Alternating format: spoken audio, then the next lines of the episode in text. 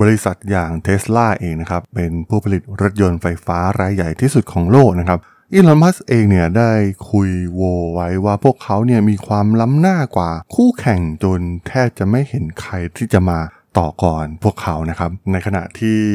บริษัทยานยนต์ยักษ์ใหญ่ยุคเครื่องยนต์สันดาปอย่าง Toyota เองเนี่ยก็แทบไม่ได้สนใจภัยร้ายที่ย่องมาเงียบๆจากผู้ผลิตชาวจีนอย่าง BYD นะครับซึ่งในปีนี้เนี่ยอาจจะแซงหน้า Tesla ในฐานะผู้ขายรถยนต์ EV รายใหญ่ที่สุดของโลกมันมีหลายๆสิ่งนะครับที่บริษัทอย่าง BYD และ Toyota มีเหมือนกันนะครับเรื่องราวเรื่องนี้มีความน่าสนใจอย่างไรไปรับฟังกันได้เลยครับผม You are listening to Geek Forever Podcast. Open your world with technology.This is Geek Story.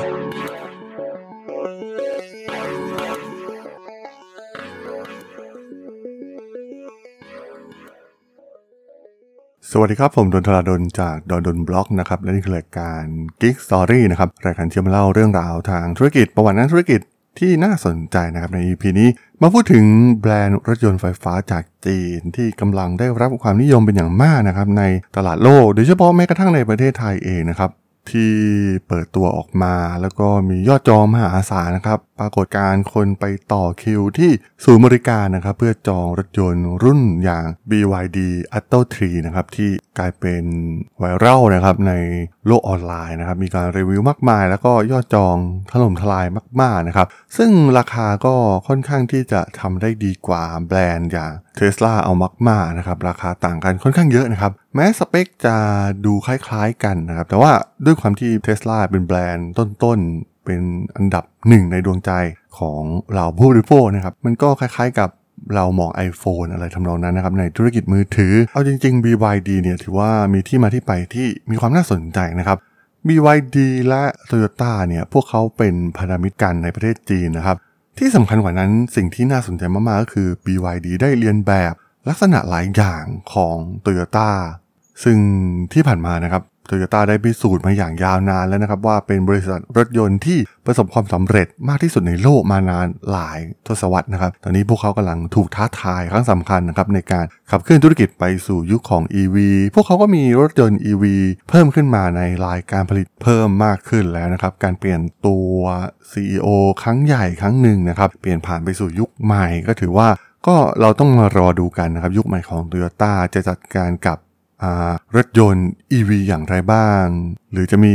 กลยุทธ์ในการทำธุรกิจนี้อย่างไรนะครับซึ่งก่อนหน้านี้เนี่ย Toyota เองเนี่ยก็ยังไม่ได้โฟกัสมากนักนะครับในธุรกิจของรถยนต์ EV เพราะว่ามันก็เป็นเรื่องปกติอยู่แล้วนะครับรถยนต์ที่ขายเครื่องยนต์สันดาปมาอย่างยาวนานนะครับมีฐานการผลิตอยู่ทั่วทุกมุมโลกนะครับการจะยกเครื่องครั้งใหญ่เนี่ยมันต้องลงทุนมหาศาลนะครับไหนจะวิศวกรไหนจะช่างไหนจะอะไรต่างๆมากมายนะครับที่เกี่ยวข้องในอีโคซิสเต็มทั้งหมดนะครับซึ่งมันไม่ใช่เรื่องง่ายนะครับกับการที่บริษัทที่ผลิตรถยนต์เครื่องยนต์สันดาปมาอย่างยาวนานเนี่ยจะพลิกบริษัทได้แบบรวดเร็วนะครับมันแตกต่างกันนะครับกับบริษัทอย่าง Tesla เองพวกเขาเนี่ยเริ่มต้นจากศูนย์ด้วยรถยนต์ไฟฟ้านะครับมันก็ทำอะไรได้ง่ายกว่านะครับไม่ต้องไปพะวงหลังอยู่เหมือน Toyota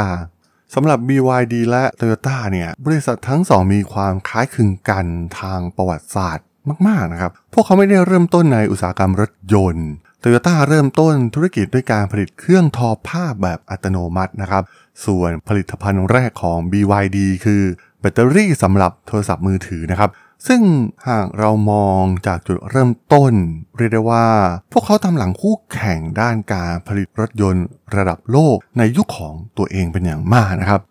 ทาง BYD เนี่ยใช้ความเชี่ยวชาญด้านแบตเตอรี่นะครับและมุ่งเน้นไปที่รถยนต์ไฟฟ้าและรถปลั๊กอินไฮบริดซึ่งเป็นที่รู้จักในจีนว่าเป็นรถยนต์พลังงานใหม่นะครับหรือ NEV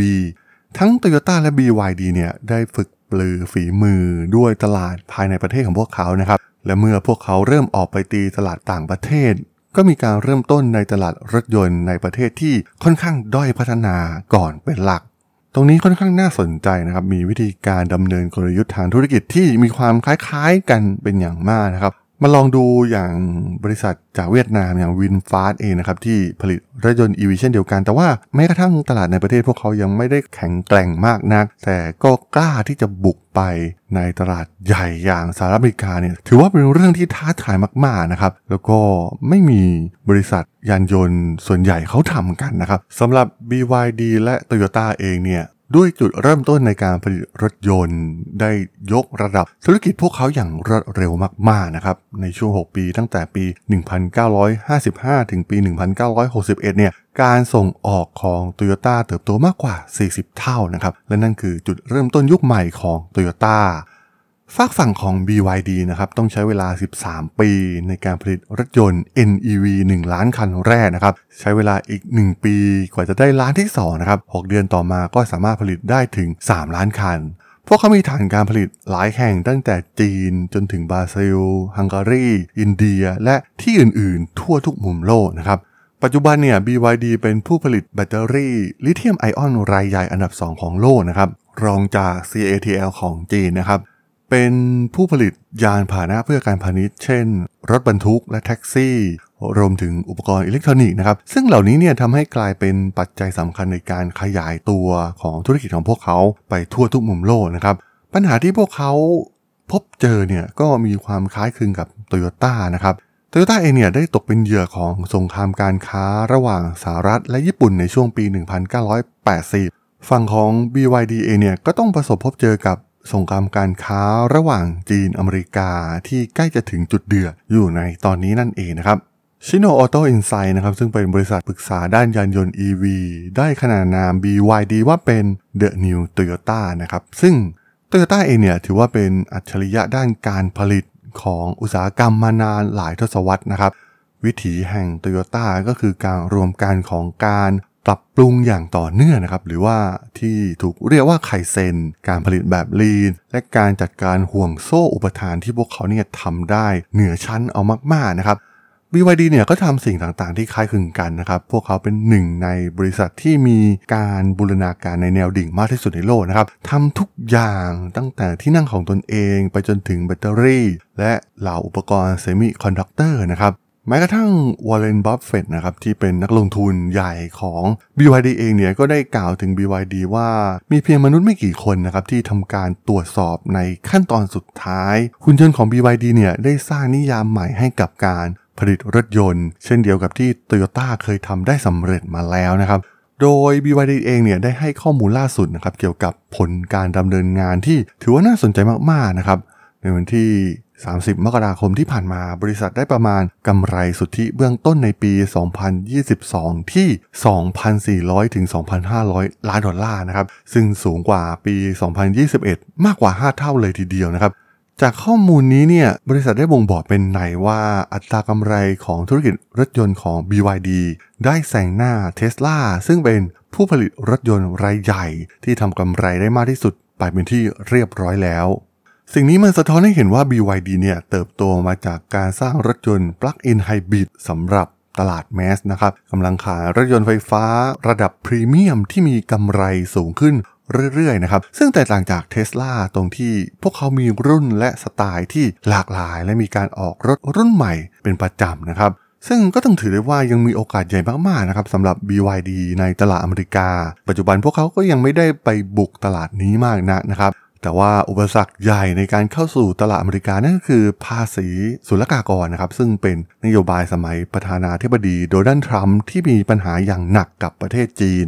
รวมถึงมีการกีดกันการค้านะครับโดยเฉพาะส่วนประกอบของชิ้นส่วน EV ที่ผลิตในจีนเช่นแบตเตอรี่แต่ในท้ายที่สุดเนี่ยการเปิดตัวแบบยิ่งใหญ่ในอเมริกาของ BYD มันต้องเกิดขึ้นแน่ๆนะครับเหล่าผู้ผลิตรถยนต์อเมริกาเองเนี่ยก็ต้องพึ่งพายอดขายในประเทศจีนซึ่งเป็นตลาดรถยนต์ที่ใหญ่ที่สุดในโลกนะครับพวกเขาคงไม่สามารถกีดกันให้ BYD บุกเข้ามาในประเทศของพวกเขาได้เช่นเดียวกันนะครับ BYD เองอาจจะนำเสนอรถยนต์ EV ที่ราคาต่ำกว่า $40,000 ดอลลาร์นะครับที่สามารถที่จะกระตุ้นตลาดแมสในสหรัฐอเมริกาและหากพวกเขาล้มเหลว BYD ก็สามารถที่จะขอความช่วยเหลือผ่านองค์ความรู้ของ Toyota ที่สามารถเจาะตลาดอเมริกาได้สำเร็จมาแล้วนะครับเพราะว่าพวกเขาเคยร่วมมือกันอยู่แล้วในประเทศจีน สำหรับในตอนนี้เนี่ย Toyota ได้เริ่มตระหนักถึงความท้าทายจาก BYD ซึ่งแน่นอนว่ามันก็มากพอๆกับโอกาสที่มันจะเกิดขึ้นนะครับพวกเขาทั้งสองมีคุณลักษณะหลายๆอย่างที่คล้ายคลึงกันอย่างมากนะครับ Toyota และ BYD เนี่ยไม่ได้คุยโม้อวดถึงจุดแข็งของตัวเองอย่างที่อีลอนมัสก์ทำกับ Tesla นะครับแต่ให้ตัวเลขต่างๆที่เป็นผลประกอบการพวกเขาเนี่ยเป็นบทพิสูจน์ทางธุรกิจให้เห็นนั่นเองครับผมสำหรับเรื่องราวของ BYD และ Toyota ใน EP นี้ผมก็ต้องขอจบไว้เพียงเท่านี้ก่อนนะครับสำหรับเพื่อนๆที่สนใจเรื่องราวทางธุรกิจเทคโนโลยีและวิทยาศาสตร์ใหม่ๆที่มีความน่าสนใจก็สามารถติดตามมาได้นะครับทางช่อง Geek Forever Podcast ตอนนี้ก็มีอยู่ในแพลตฟอร์มหลักๆทั้ง Podbean, Apple Podcast, Google Podcast, Spotify, YouTube แล้วก็จะมีการอัปโหลดลงแพลตฟอร์ม Blogdit ในทุกๆตอนอยู่แล้วด้วยนะครับถ้ายังไงก็ฝากกด follow ฝากกด subscribe กันด้วยนะครับแล้วก็ยังมีอีกช่องทางหนึ่งในส่วนของ Line แอดที่ @thradol @thradol สามารถแอดเข้ามาพูดคุยกันได้นะครับผมก็จะส่งสาระดีๆพอดแคสต์ดีๆให้ท่านเป็นประจำอยู่แล้วด้วยนะครับถ้าอย่างไรก็ฝากติดตามทางช่องทางต่างๆกันด้วยนะครับสำหรับใน EP นี้เนี่ยผมต้องขอลากันไปก่อนนะครับเจอกันใหม่ใน EP หน้านะครับผมสวัสดีครับ